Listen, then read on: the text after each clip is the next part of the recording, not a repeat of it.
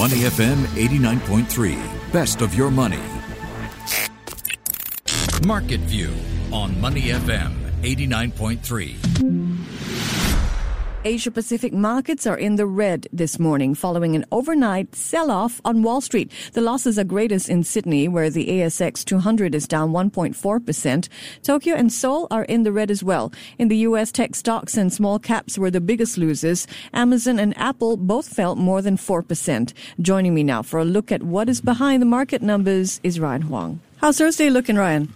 Hey, it is looking as well. It means looking well, what am I trying to say? I'm trying to say it's been busy. It's been a busy week, and every day we've been getting flooded with so many headlines. I am swimming in Aww. window tabs right now. Oh, you trying to figure out? All right. I'll, I'll, give you some time to do that, and I'll ramble about how my Thursday is going. Uh, we're going to start this morning in Kuala Lumpur, where a major twist in Malaysian politics is unfolding. Opposition leader Anwar Ibrahim claims that he has enough support in Parliament to lead a new government. Have you got those windows sorted, Ryan? Can you tell us how markets are reacting to this news? Okay, I am just about there, and looking at what we had yesterday first. Of course, um, we've got the bit of a shake-up with that claim that he has the majority needed to take leadership of the government. Yeah. So that sent a bit of shockwave of sorts into the um, Bursa Malaysia Stock Exchange. And what we had overnight was a bit of a reaction down, 0.6%, um, all in at the end of the day. And year to date, for context, the Bursa Malaysia Stock Exchange is down by 5.8%. And some of the top losers yesterday were Carlsberg Brewery, uh, Aeon Credit Service, Dutch Lady Milk Industries, and Hong Leong Financial Group. So we've got a couple of big names selling off on the back of that news. And looking at what we have so far, right now we've got markets in Malaysia down by 4.5 points. And so you are still pretty much looking at a bit of negative sentiment um, continuing. Of course, taking into context, we had a sell off on Wall Street overnight. Mm. So there is a bit of negative momentum on the wider sentiment as right. well. Right keep in mind uh, the number is 112. That's the number of seats Anwar needs to form the government. All right. And uh, he needs to demonstrate his parliamentary majority to Malaysia's constitutional monarch as well. But the Sultan, Abdullah Sultan Ahmad Shah, is currently in hospital, having taken ill on Tuesday. So we're going to keep you updated on the story as it develops, of course. Turning to the U.S., last night's slide as you mentioned, has left markets on the verge of an official correction. That's usually defined as a drop of 10% from the peak. The S&P 500 now within just 0.4% of that mark. So Ryan, what is the sense on the street? Are there fundamentals driving the sell-off or is it just a sense that share prices have become too expensive? No, it depends who you ask, right? Mm. So hmm. uh, you've got a couple of things. First, uh, looking at the markets, it is now at an eight-week low, and I guess it's not a surprise to some who have been looking at valuations go up and markets rising so much by so fast.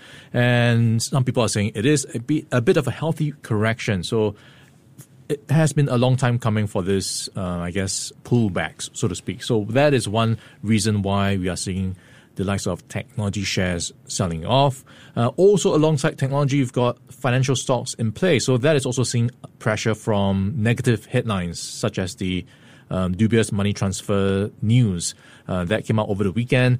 And of course, later this week, you will be getting more commentary from the Fed, and they have been saying, no, we need more fiscal stimulus, otherwise the economy is not going to recover. So that mm. comes from Fed Chair Jerome Powell, and mm-hmm. he will be speaking speaking tonight as well. So that rattles markets to some extent.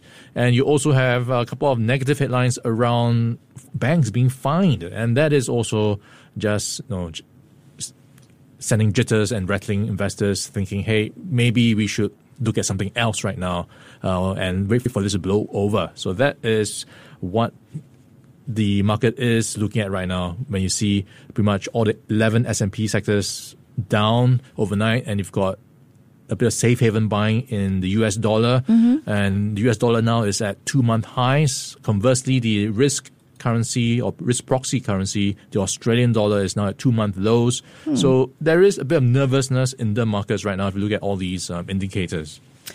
All right, someone who's uh, not nervous is China's new richest person. And no, it's not Jack Ma, at least not for now. Recent market fluctuations have knocked Jack Ma, the Alibaba founder, off the top of the ladder. This according to the Bloomberg Billionaires Index. Ryan, who is currently in the top spot. It might surprise you, but this guy is not from technology. Mm. He sells water and a lot of water. In fact, uh, he corners the Chinese market. I think he's got a market share of over 20%. So he, you might know his company, Nongfu Spring. They went IPO in the last month and they had a very successful IPO and there's a huge demand for it because they believe there is a strong fundamental story behind bottled water in China. And he also sells flavored water and fruit juices as well. So mm. his net worth is now at 58.7 billion and that tops Jack Ma's 57 billion for now, at least based on um, share prices. And it is interesting, I guess, if you look at it from a, a Asian point of view, he is now the second richest person behind India's um, Mukesh Ambani. Yeah, that's right. Still not rich enough to topple Mukesh Ambani, and he's the 17th wealthiest person overall. All right, I, I take that position. Pretty good position. In uh, Zhong Shanshan is his name, by the way, and his position as China's richest man may be short lived though, because once the Ant Group goes public in Hong Kong next month, Jack Ma's fortune is expected to jump. So Ma's stake in the company may be worth as much as 28 billion mm. US dollars. We have more information about that IPO this morning. The Ant Group is aiming to raise more than 17 billion US dollars. It won't lock in any cornerstone investors. So help us out with the terminology, Ryan. What is a cornerstone cornerstone investor, and why is it significant that the Ant Group will not be locking in any? Yeah, so looking at the number you raised, 17.5 billion, this is for Hong Kong. It's going to be dual listed, so you will get another number for the Shanghai exchange. So all in, it could be $35 billion. And mm-hmm. this will be a major uh, IPO. In fact, it could be the world's biggest IPO. And looking at the cornerstone investors, typically when companies go for a big listing, you have cornerstone investors, and these typically are the likes of sovereign wealth funds or big names in the venture cap space or institutional investors. And they are usually one of the early investors who are there to lend some support put a name on the prospectus to show that there are big names supporting this. It also helps to stabilize the market prices as well to some extent. So they typically go in early, buy a huge chunk, and sit there for some time. So they're locked in for some time. So what's significant about this um, Ant Group IPO is they are doing away with mm. cornerstone investors. So this is unusual in the sense that they feel they are seeing enough appetite. They're confident that the retail investors will lap it all up. Mm-hmm. So much and so they're not worried about the volatility? So th- that seems to be the case. And maybe they don't want to give a discounted deal to cornerstone investors and they think, mm. hey, I can just pick up everything on the market mm-hmm, and mm-hmm. just let things ride out and enjoy the upside. So that, that seems to be the sense. case for uh, Ant Group IPO. Yep. In corporate news, we have a new segment I will call the Billion Dollar Club. There are two companies that are going to be featured in this club this morning, but I'm sure they'd rather not be. The companies are JP Morgan Chase and Westpac Banking. Both companies are reportedly set to pay billion dollar fines. Okay, let's start with Westpac. Ryan, what did it do wrong and how big a fine is Westpac going to have to pay? All right, a billion dollar naughty club. so Westpac has to pay 1.3 billion Australian Ouch. dollars, and this is a record fine down under.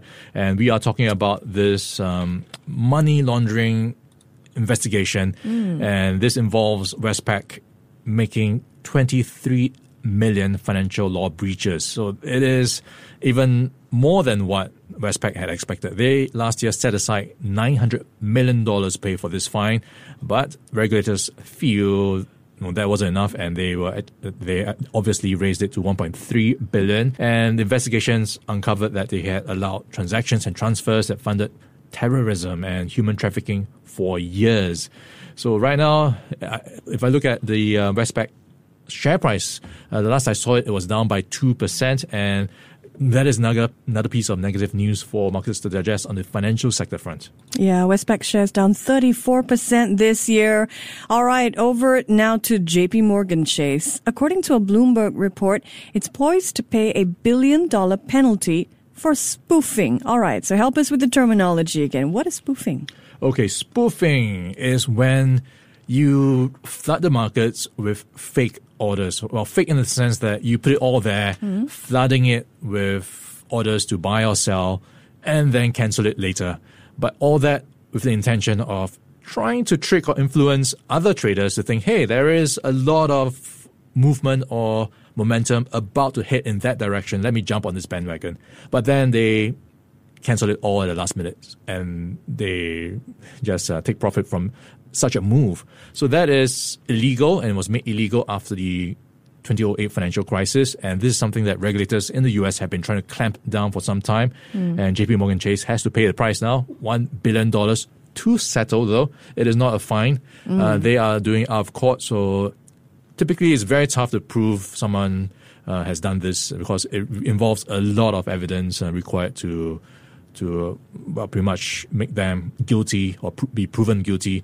And now you have JP Morgan Chase deciding, hey, let's settle this out of court for $1 billion. That wraps up our look at the billion dollar club today. The Straits Times Index rallied yesterday, closing up nearly three quarters of a percent to 2481. Is the STI adding to those gains this morning or is it following Wall Street lower? Yeah, it is interesting because yesterday most markets in Asia were down, but STI bucked the trend to snap a three day losing streak up 0.7%. And out of the gate, we have the STI tracking the rest of Asia. Mm-hmm. Uh, we are down by 0.5% at 2,468 points. Uh, I think people will be interested to look at what's happening with the banks.